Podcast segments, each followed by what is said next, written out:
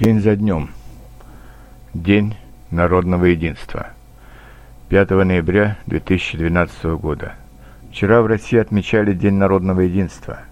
Этот новый праздник по замыслу его создателей в 90-е годы должен был заменить празднование Дня Октябрьской социалистической революции 7 ноября. Расчет не совсем удался. Сейчас празднуют и новый, и старый праздники – Э, русские любят праздновать, лишь бы был повод.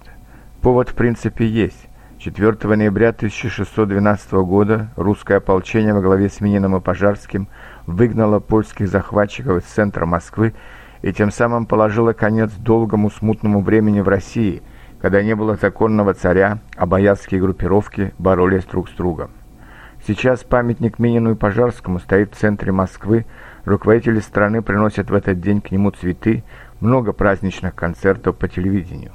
Но, но одновременно в этот праздник стараются заявить о себе русские националисты.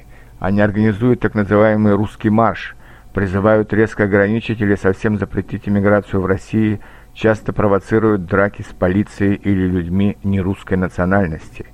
Бороться с, националист, с национализмом и с националистами очень трудно, потому что они не допускают мысли, что они не правы, для них, если ты русский, ты должен быть с ними, а если не русский, то лучше всего, если ты покинешь эту страну. Это очень жаль, потому что Россия, как и Соединенные Штаты Америки, всегда была родиной для людей разных национальностей. Русский язык и русская культура – вот что всегда было главным для этих людей, а не разрез глаз, не цвет волос или кожи. Слава Богу, в этом году все эти русские марши прошли достаточно спокойно.